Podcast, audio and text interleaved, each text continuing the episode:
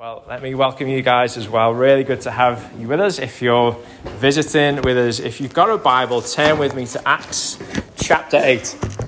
We're going to be in Acts uh, chapter 8. I'm going to uh, read a few portions of Acts 8 to us uh, shortly. If you've not got a Bible, just pop your hand up, and uh, Andy or Beth might grab you on at the back there. Uh, but Acts chapter 8, just while you're turning there, let me ask you this question. Uh, why, why are you here? Why are we here?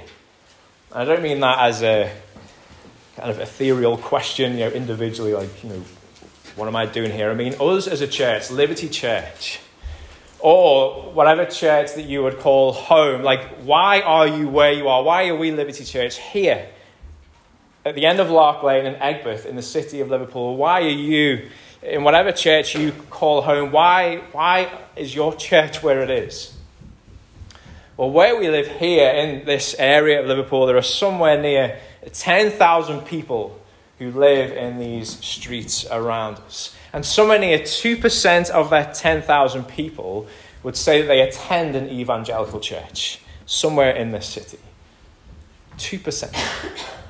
And we're talking about attendance there. So when we, when we think about you know, people who actually go along to church, not everyone really is, is probably and likely born again. So so we could say that probably less than 2% of the people who live in the streets around us would be born again Christians out of 10,000 people. That's why Liberty Church is here. That's why we planted this church where we planted it here. In Lark Lane, we planted it here because we care about that number. 98% of the people who live in this area would not see Jesus as their Lord and Savior, would not be able to sing with confidence what we've just sung, that their hope is found in Him. 98%. That's why liberty is here. That's why we planted this church here five years ago because we care about that number. We care about not, not the number 98%, we care about the souls that are represented in that number. That is why Liberty Church was planted here, because we care about those souls. Last week we talked, as we thought about being a people of transformation, we talked and saw how the Bible uh, talks of, of humans as being those who, who are embodied souls. You know, we're not just flesh and bones. Like we, there isn't just a physicality to us, there is a physical nature to us, but we are embodied souls. There are things within us, there is a soul about us that has eternal value.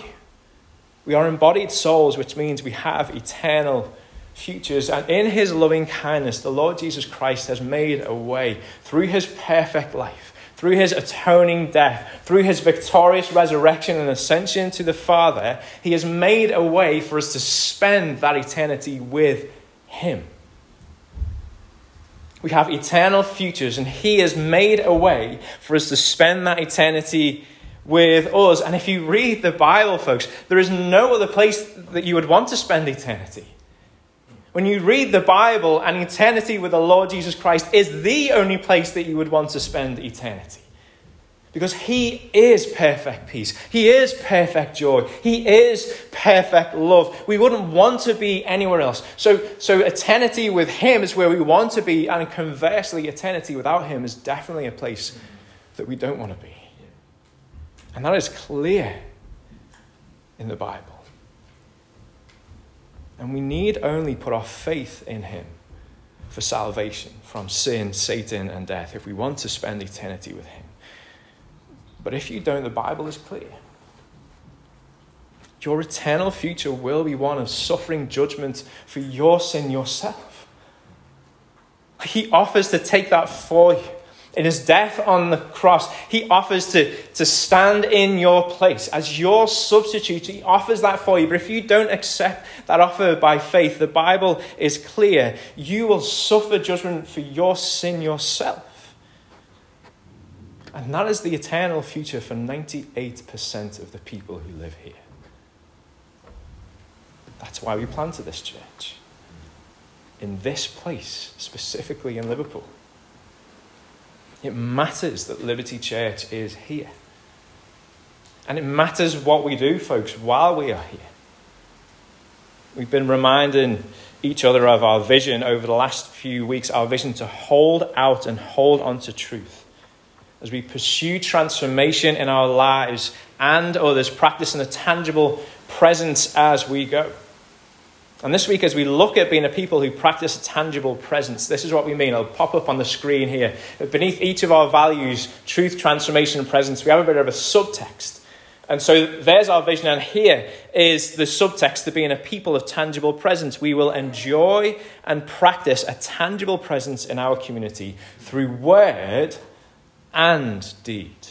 So we want to be a church who hold onto and hold out truth like we are, we are rooted and grounded. Our foundation is in the gospel. We are gospel centered. We are people who will never depart from the gospel. Our foundation is scripture and the truth that we find in it.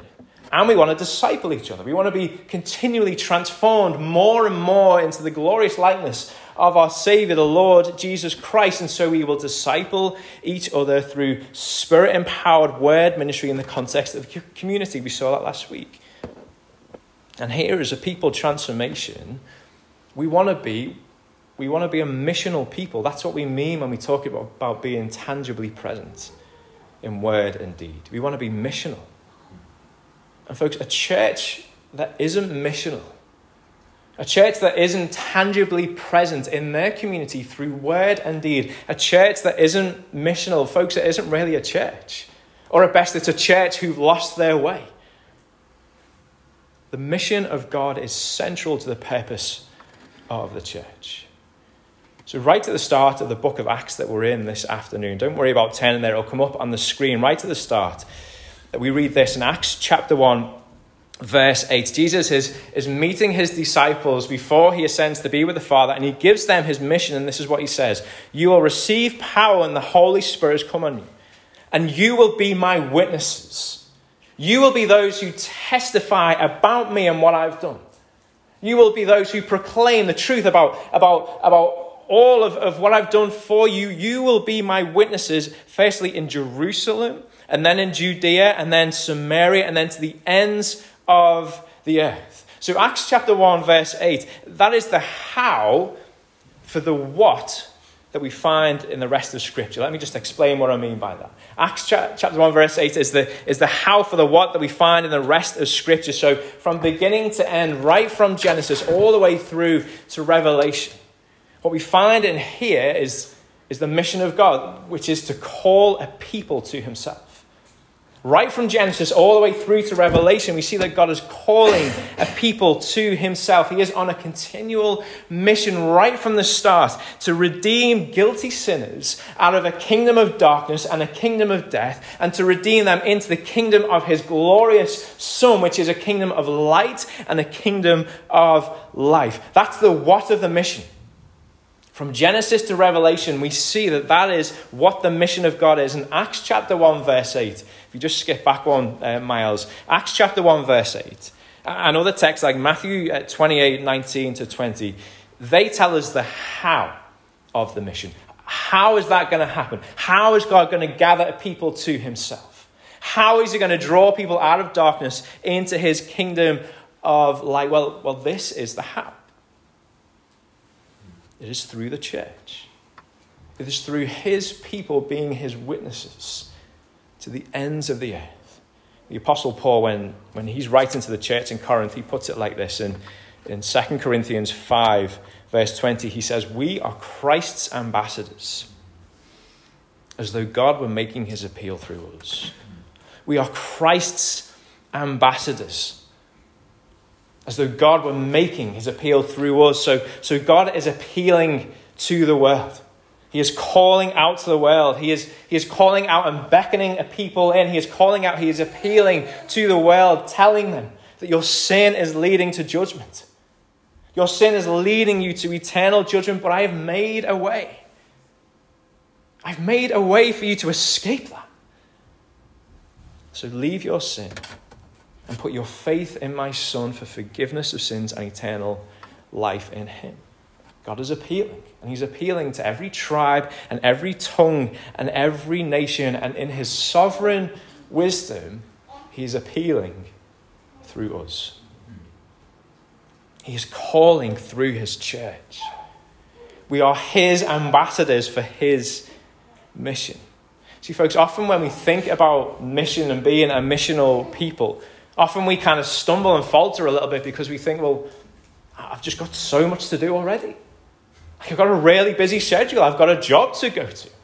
I've got a family to provide for. I've got things to do. And, and what we find ourselves doing as Christians is, is seeing the busyness, busyness of our schedule, all the things that we've got to do in life, and then thinking, well, well I've got to be missional. Where, like, where do I fit in mission into my schedule?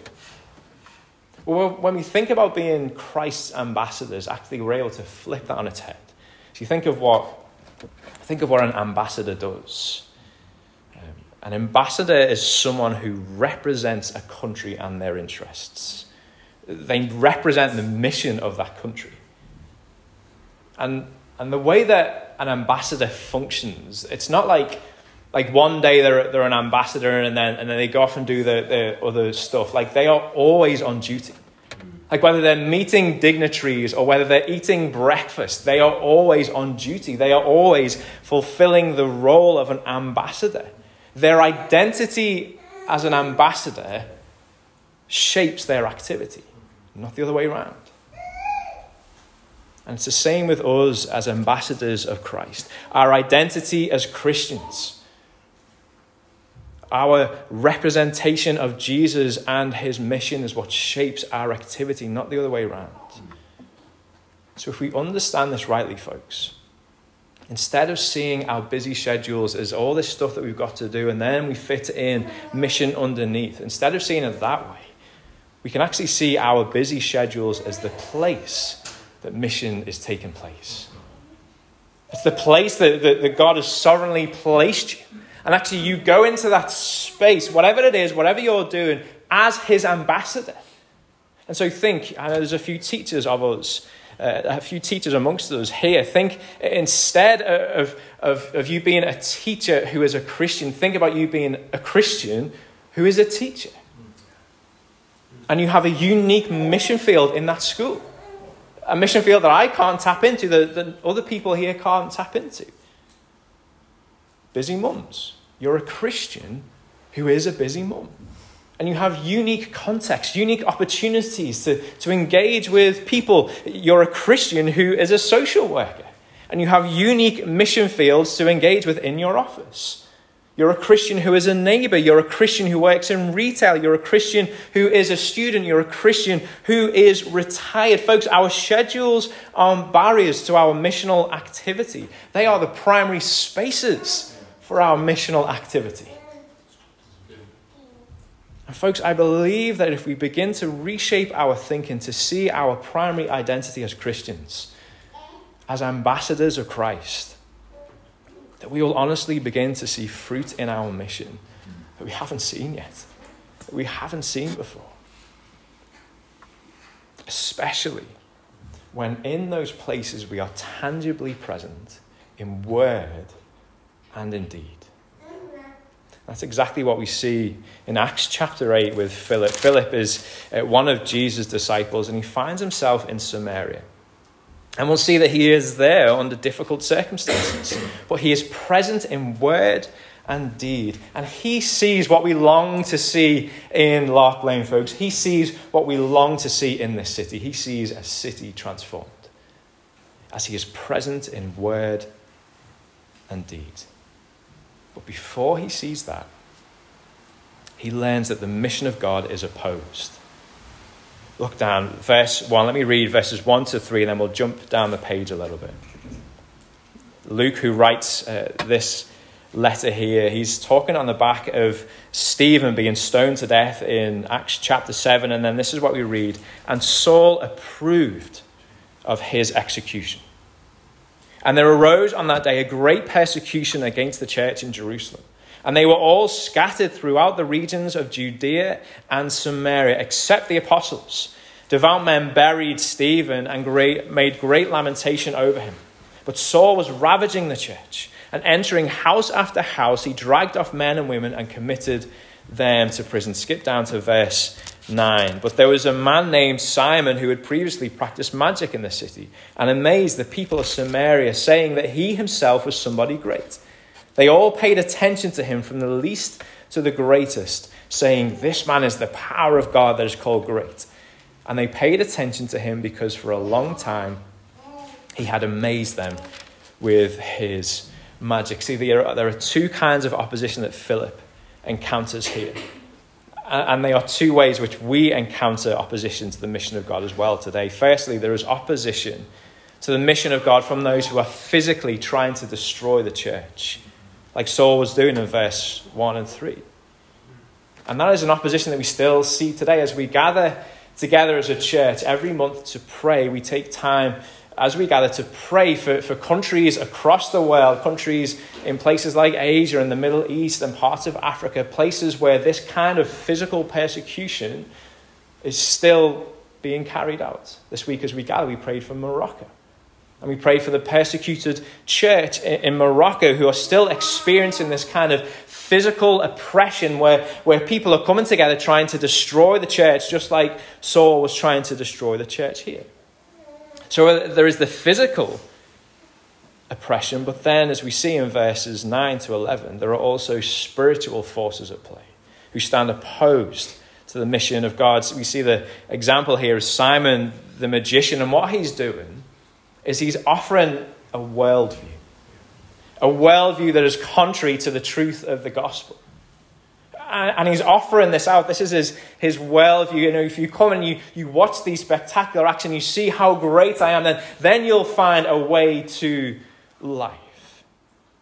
Think about all the different worldviews we saw in the first week of our series, these alternative ways to truth that we find in our culture anti authoritarianism, sentimentalism, secularism, progressiveness, licentiousness, all these different worldviews. And like the crowds and like Simon here in Acts chapter 8, people follow these worldviews, thinking that they are a way to life when in reality they are being stolen from the way to life, which is only found in the truth of the gospel.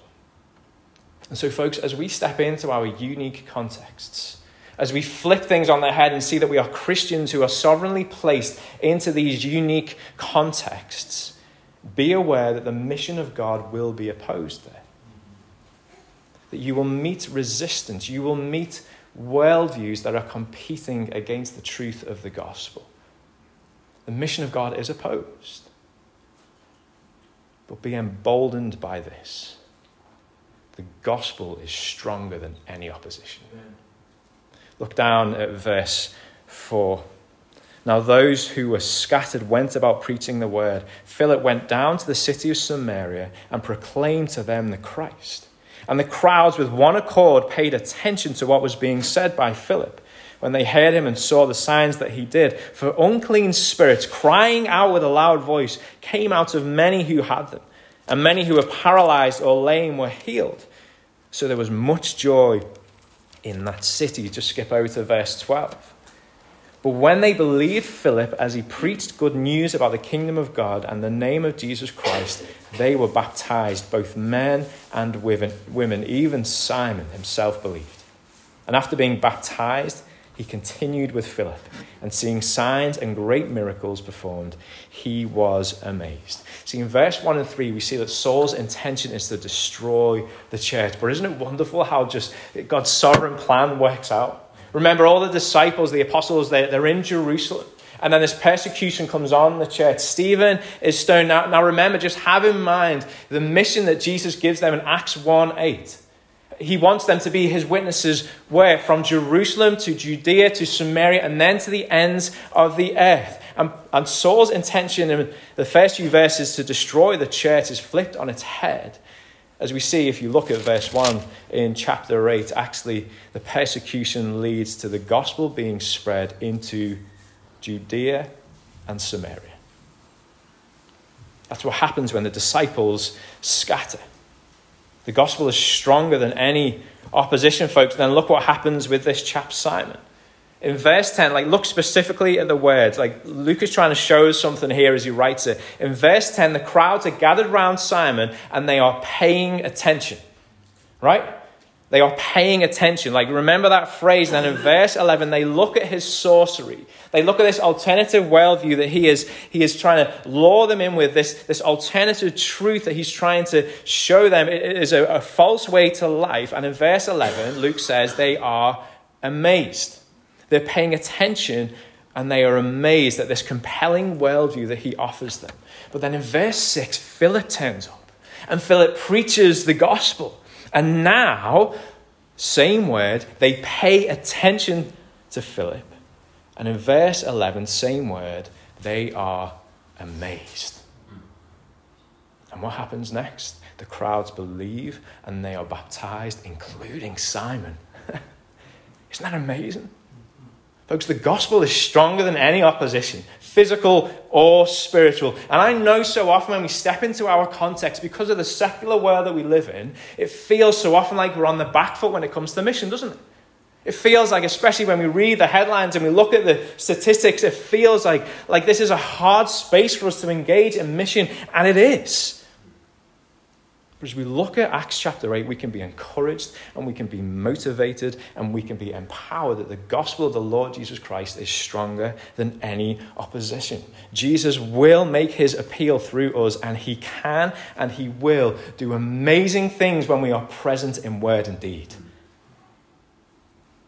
But first, folks, we need to be present. We actually need to be there in those places where people need to hear. You know, it's so striking when you look at you look at how Philip goes to Samaria and what he does. On the back of seeing his friend being stoned to death, he doesn't give up. He finds himself in Samaria, and in verse 5, he goes down to the city. And he amazes the people through word and deed, but don't miss first that he's present. He's there.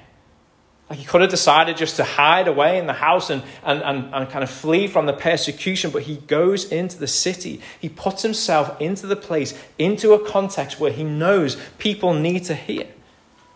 That's important for us too, folks. And I know that some of you, because you told me, some of you don't have any relationships with unbelievers. You don't have any friendships with people who need to hear the gospel. I know it's difficult. I know you want to have those relationships, but, but you don't maybe know how.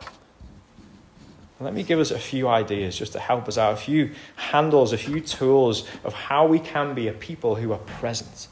Firstly, be regular. Be regular in the same places. Go to the same place to do your weekly shop. Go to the same place to get your haircut, the same place to eat out, the same place to get your coffee. Get to know the staff in that place. Go to the, the same place and be there at the same time so you get to see the same people. And as you get to know those people, ask them questions. Be a regular, build relationships. Secondly, eat with people who aren't Christians. Most of us here will have 21 meals in, in an average week. Some of us more, some of us less. But around 21 meals, three meals a day in a week. Why not make a habit of sharing one of those meals with someone who isn't a Christian? Take lunch with a colleague. When you go out for a meal, invite other people to come. Maybe just start with one meal a week, one meal out of 21. As much as you can, walk, don't drive. That's not a political statement. That's just a, an evangelistic statement.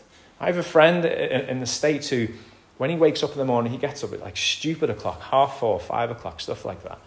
And he spends an hour and a half just walking around his neighborhood praying. An hour and a half. Make a habit of walking, maybe just start with your street, just your road. Like, walk it at the same time every day. Be deliberate in your walk. Say hello to people that you begin to recognize as you're out at the same time. Take an interest in your neighbors. Ask them questions. Pray as you go. Participate in community events. Get involved in things that are going on here. Litter picks, the farmers market. Maybe you could initiate your own events. Some of us live in areas where there's communal gardens and communal things going on. Maybe you could initiate starting something off that will draw other people in so you can strike up conversations and build friendships. Take up a hobby with people who aren't Christians. You know, evangelism can be fun. Do something that you enjoy running, cycling, Apparently, bridge is a sport, something like that. Join a choir, arts class, music classes. Get amongst people, folks, and be prayerful as you're there. Be intentional, be deliberate with your conversations. Can I plead with us, particularly Liberty folks? Can we push against the selfish Christian subculture of doing everything that we do with other Christians? Say selfish because that's what it is. It's an easy route, it's a comfortable route.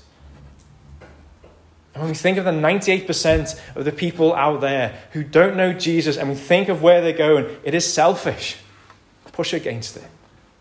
Open up your life so these people can come and engage with you and build relationships with you. Philip's first step in Samaria was to get up out of his chair and go and be present with those who needed to hear. But he wasn't just present, was he? He was tangibly present. Firstly, he was tangibly present in the word.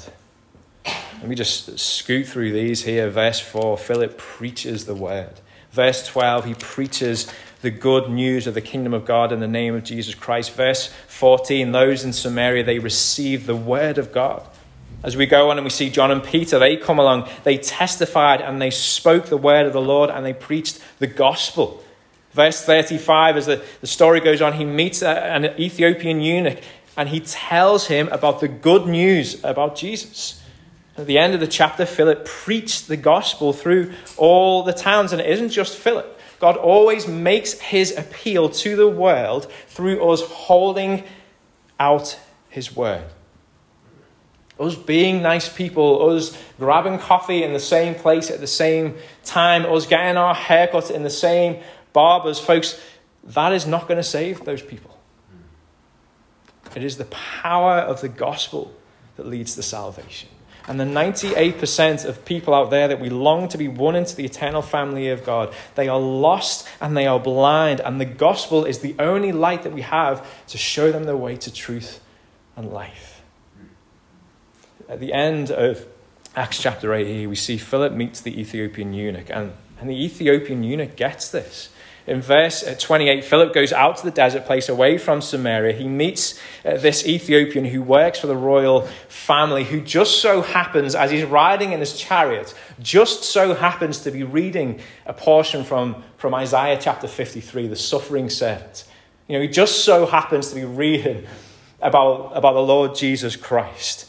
And he comes to the conclusion, he's reading, he's got, he's got the gospel in front of him, but in verse 31, he says, to, he says this to Philip how can I understand unless someone guides me? Like, he's got the word of God in his hands and he still can't see it. And so Philip explains the gospel to him. He leads him to truth, he shows him Jesus. And the Ethiopian is saved and he's baptized. As we are present, folks, as we put ourselves in these places and as we see the context that we are in as sovereignly appointed places that God has placed us as his people. As we are building relationships with those who aren't Christians, be prayerful about how you would introduce them to the gospel. Look for opportunities. And it's probably not going to be like Philip engaged here. It's probably not going to be us standing on a street corner preaching and, and teaching the gospel like he did in Samaria. Or it could be maybe, here's a few suggestions asking, asking your friend or asking a colleague just good questions that provoke spiritual conversation. You know, simple questions like this What do you value most in life? Like, what, what are you living for? What do you think is going to happen after you die? I know it's a heavy question, but it's a, interesting. Like, what do you think? What do you think about church? What do you think about Jesus? Just asking those, those simple questions that can lead to spiritual conversations. Or what about inviting them along to, to social events that you know other Christians are going to be at, where, where spiritual conversations will be happening? Film night, Star Wars night, meals that we might have together, walks in the parks where, where other Christians are going to be there. Other film nights are available, I'm sure, but that's just a, a liberty quirk there other events that, that you know other Christians, other people in the life of our church will be, and, and spiritual conversation will just naturally happen and they can, they can hear it going on. What about offering to read a Christian book together? And you might be thinking, not in a million years. Like, my friends wouldn't read a Christian book. For 20 years, folks, I've been trying this with my friends. Honestly, 20 years. And I've come to the conclusion, at the very least, they get the gospel into their home. And it might sit on a bookshelf for decades. But at some point, they may pick it off and read about Jesus. For 20 years, I've been trying it with lots of my friends, and none of them have been willing to read it until this year, and one has. And I'm reading uh, Tim Keller's Reason for God with one of my friends. In fact, we're doing it on an audio book. So even if you, you're not very good at reading or you haven't got the time to read, audio book it. Or what about looking out for those moments in their life, those circumstances in their life where you know the gospel speaks a better word? You know the gospel brings a balm of hope that could show them the beauty of Jesus. You know, those moments in people's lives where there is suffering, where there is grief, where they're battling with unforgiveness. Like when you recognize those things in your friends' lives, in your colleagues' lives, what about taking the bold step to say, I know this might sound crazy, but I'm a Christian. Can I pray for you? And because we're British, they'll say yes, because they don't want to be rude and say no. Honestly, you'll be surprised.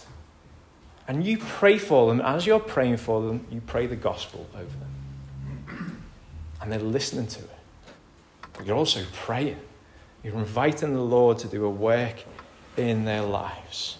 And all of this, folks, it's all underpinned by prayer. And we're going to see next week how prayer opens so many doors of opportunity in the mission. We want to see the lost saved, don't we? We want to see sinners baptized like we see here in Samaria. And if that is what we want, we've got to give them the gospel and guide them to Jesus. There is no other way. No other way than to be present in the word. And as we close here, present indeed as well. Look back at Philip in Samaria here.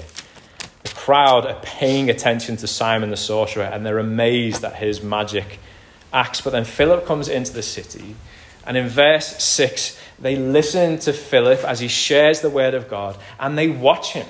They're observing. They're watching Philip as he performs miraculous deeds amongst them. And Simon, Simon the magician, Simon the sorcerer, he's watching the, the deeds that, that Philip is doing. He's watching the miracles. He's watching the healings in verse 13. And Simon is amazed at what he sees. See, folks, what we do as we're present in our community is a powerful way of tangibly witnessing to Jesus. Not just what we say, but what we do as well. And just so we're clear, we're talking about, we're talking about deeds that point to Jesus. Not just being nice people, not just doing nice things. Like Luke deliberately talks of Philip's deeds as signs, much like John talks about signs in his gospel. Philip talks about, uh, uh, Luke talks about Philip's acts here as signs because they're pointing to someone. They're pointing to Jesus. And for Philip, his signs were healing the lame, casting out demons. And as much as we as a church still believe that Jesus can work in those ways amongst us, the deeds that we perform as we are in the context that we find ourselves, they're likely to be different but they can still evoke the same amazement, particularly because of the spiritual darkness around us. Think of how, just in the places that you work and the places that you, you uh, spend with your children and the places that you just conduct your daily business, think about how, how responding to hurt that has been done to you with grace can powerfully point to Jesus. Think about how, as, as we welcome those who are on the margins of society, the people that, that other people just don't have time for, the people that, that, that wind other people of the people that expend our resources and our energy. Think about how welcoming those people into your life by giving them a seat at your dinner table, a place on your couch. Think about how welcoming those people on the margins of society can powerfully point to Jesus. Think about, particularly at the moment, just in the world that we live in, think about how being a peaceful presence in places of anger and bitterness powerfully point to Jesus. Think about how being a people of salt and light in a world of darkness can powerfully point to Jesus. See, Philip was tangibly present in word and deed in the place that he found himself. And the result of that mission, as we see in verse 8, the result of the mission was this there was much joy in that city. The community in Samaria was transformed. Philip went down into the city. He saw the need. He knew who he was a witness to the Lord Jesus Christ. And he made himself present in word and deed. And by the power of the Spirit, the city was transformed. And there was much joy in that city because men and women turned from their sin and turned to Jesus. Men and women who were once destined for eternal judgment turned and put their faith in the Lord Jesus Christ for forgiveness of their sins, and there was much joy in that city. People who were wrapped up in the occult and New Age type practices that we see all around us in our community bowed the knee to the Lord Jesus Christ, and so there was much joy in that city. A city that once was absent of the gospel received the gospel and put their faith in it, and so there was much joy in that city. They were saved and they were baptized. And, folks, as we think about the context that we find ourselves in here, Aigburth, Liverpool, where 98% of the people outside of these doors don't know Jesus as their Lord and Savior. Oh, would it be that in generations to come, people would look back and write about our city, our place in the same way that as they see that many people were transformed by the beautiful truth of the gospel. That as they see many people turn to the Lord Jesus Christ for forgiveness of their sins, that as they see many people in our community come out of the occult, come out of the new age, and put their faith in the Lord Jesus Christ, that as they see a community transformed, they would say, There was much joy in that city. Oh, the people would write that for Lark Lane, and write that for Aigburth, and write that for Liverpool, and write that for Manchester and write that for Northern Ireland, and write that for the places and the spaces that God has sovereignly placed his people. Mm. Oh, that someone would write that in this place, because God's people were tangibly present in word and deed, that there was much joy here. Mm. Amen. Amen. Let's pray. Father, that's our prayer. You would fill this place, you would fill this city, and all of the places that are represented in this room, that you would fill them with joy, specifically with the joy of your salvation. You have brought to these people. So use us, we pray. Remind us of who we are and the places that you've put us. Remind us that we're your people. Remind us that we're your church. Remind us that we are ambassadors of Christ. Remind us that you desire to make your appeal through us. And Lord Jesus, many of us are nervous at the prospect of being your witnesses. Many of us are discouraged because we've tried this and we just seem to be confronted with failure after failure. Many of us are disillusioned because we just see the, the culture that we're living in continually pressing in against the gospel. So Jesus encourages us today. Encourages even now as we sing and as we reflect on the gospel, as we sing together. Encourages, restore to us the joy of our salvation.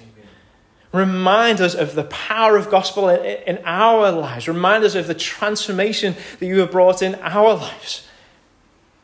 Convince us that you can do it again. And Holy Spirit, I pray that you would burden us and embolden us. Give us spiritual eyes to see the great need around us, a need that you have sovereignly placed us here to meet. Holy Spirit, help us to feel the burden of a lost people heading to an eternity outside of the love of God and embolden us.